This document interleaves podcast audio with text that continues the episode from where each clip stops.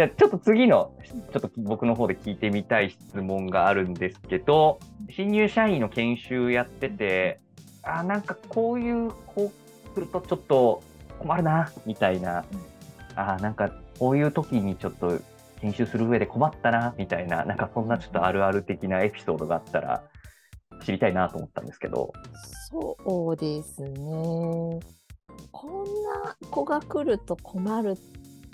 っていうか、うん、こんな子が来るとっていうのはあんまりないんですけど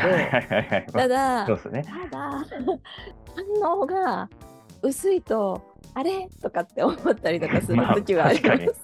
まあ、確かにまあそうですよねこう頑張って考えてもらおうとかやってもらおうっていう研修なのに、反応が薄いと確かにこれはどうしたらいいんだろうとは。そうでも多分後から結構皆さんとこう、はい、終わった後にちょっと話をしたりとかする場合もあるんですけど、はい、受講される方と、はいはい、するとなんかこう教わってるはずなのに答えられなきゃいけないって思うと言えないですとか、あ、結構ね、なるほど、素直にねこう言ってきたりとかする人たちもいるんですよね、はいはい、ああなるほどと思って、そういうふうに考えてるんだ。ああ、確かにな、やろうと、まあ習ったからできるはずだって思われてると思ってたら確かにちょっとやりづらいかもしれないですね。そうだけど研修だから失敗していいんだよいっぱいって、じゃないと身につかないからっていうのは非常になんか言うようになりましたね。最初の頃あんまり言ってなかったんですけど、はいはい、あ、そっか、失敗しちゃいけないって思ってる子たちが多いのかなって、思ったりしました。なるほど、失敗することに対するこう、ハードルの違いみたいなのは確かにすごいありそうですね。そうですね、あ、それはなんか勉強できるできないとかとはまた全然違う。あ、そうですね、みんなねすごく頭はいい、勉強もできるんだろうなっていう子たちがすごく集まってるから、すごく今日教えたことに対しての吸収率っていうかそういうのがすごい高いなとは思うんですけど、はいはいはい、ただなんかこう間違ったこと言っちゃいけないのかなとか、多分そういうこうある意味こう恐れみたいなのがあるのかなと思うと、そういうところはハードル私の方がこう下げていってあげないといけないんだなっていうのはちょっと気づきとしてありました。いやでもりょうさんこれめっちゃ大事ですよね。いやめちゃめちゃ大事、本当やっぱり研修受ける人っていうのはモチベーション高くて初めて知ることを直面してると思うので、教わったからといって、すぐそれが自分の言葉に変換して、発することができないってことはざらにあると思うんですよね、なのに失敗していいんだよっていう一言声かけでなんかすごい気持ち軽くなりますよね。昔はねなんか失敗したら容赦しないぞみたいな感覚っていうかなんかそういうのよくあったような気がしてたんで、そんなの言ってくれたらもっと成長できたんじゃないかと思いますよね。そうですね、まあ、やっぱ研修の時からそういう失敗をこう経験しとくって大事だなと思って、なんか分かんないですけど、結局仕事、特に最初って失敗だらけじゃないですか。そうなんですよ。うまく、そんな1年目でうまく仕事行った方なんてほぼなかった記憶が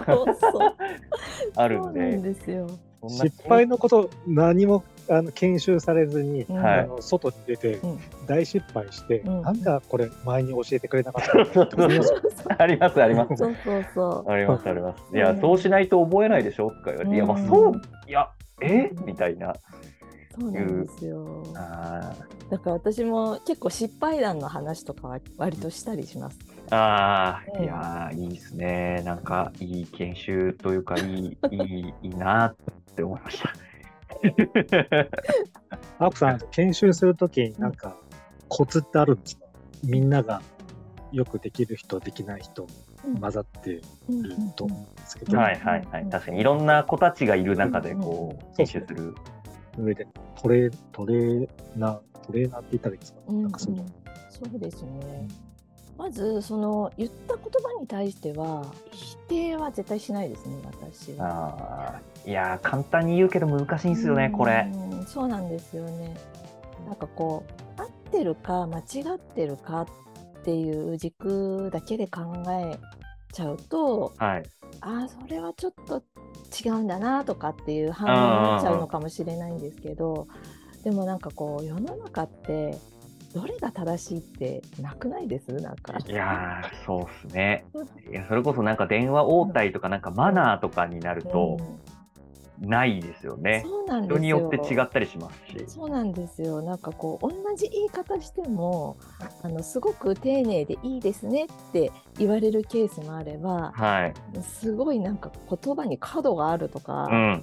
言われたりとか、うんうんうん、まあ、難しい言葉で言うとこうインギンブレーみたいな、はいはいはいなんかまた女の子が言うのと男の子が言うのとでも印象が変わるとか、そうですね、ありますよね。そうなんですよ。男の人が言った方が安定感があるとか、うんうん、あと実際に私も言われたことありますけど、はい、男性の社員に変われってはっきり言われたことがあります、そうなんかだから女性から言われるのはきっと嫌だったんだなってその時は思いましたけどあ、そうですね。そういう人もいます。そういう人もだから、まあ、いろんな人がいるから、はい、全部自分が悪いって思っちゃうと、それは、うん、ちょっとまた違うので。確かに。で、だから合ってる合ってないじゃないよっていう、うん。そうなんですよ。ね。丸か×かじゃない。これもいいですね。本当に今僕が研修されてるみたいな、すごくいいなと思いました。本当そうですよね。まあ、答え探しが研修の目的じゃない。ですもんね、いろいろな状況だとか、こういう時どうしたらいいのかとかって考えてもらって、それを見つけていくとか、そうですね、いろんなパターンと思うので、これやったら絶対正解なんてないですよね、そうなんですよ。いやでもこれあれですよね、学生時代と社会人のなんか一番の違いじゃないですか、学生の時はね、答えを探しまくれますから、ね、そうどっかに載ってんだろうって言って正解パターンってここにあったから前これやってうまくいったからこれやってれば大丈夫とか、そうそうじゃないですね、そうとはいえ金融で求められる資格の試験はもう丸か×かなんですけどまあ金融は間違えちゃいけないっていうのが特にまあるんで、それはまあ最低限のラインね。そうですね、それはしょうがないところもありつつ、そうですね。なんか最初に社会人として確かになんかどうしたら正解を探すことをやめるっていうのはなんか一つこう姿勢としてありますよね。研修の内容としては。そうですね。こう自分なりの仕事への向き合い方。みたいなものが、その最初の1年間で作ってもらえればいいなっていう気持ちでやってますかね。いや素晴らしいそうやっぱ最初の1年間ってやっぱりね、その時しかないですもんね。すいません、分かんないこと聞けるのも1年目が一番、まあそうですね。なんですよね。分かんなくても何も思われないですからね。もう本当に1年目って本当にそういった、ね、研修する方はそのメリットがあるので、聞けますし、間違えてもいいし、失敗を恐れなくてもいいし、これはまあ2年目ってなったら去年やっただろうみたいななっちゃうかもしれないしねそうですね、まあ、その時の対処方法もね、こう上司へのこう説明の仕方とかもね、ありますけどね、その頃にはいろんな別のスキルが身についてる、いや面白いですね。なんかもう僕らが研修されたみたいになりましたけど、いやなりましたあれですよね、別に仕事を新入社員だからっていう話じゃなくて、別にいつからでもなんかやっといた方がいいというか、いつからでもできるし、結構今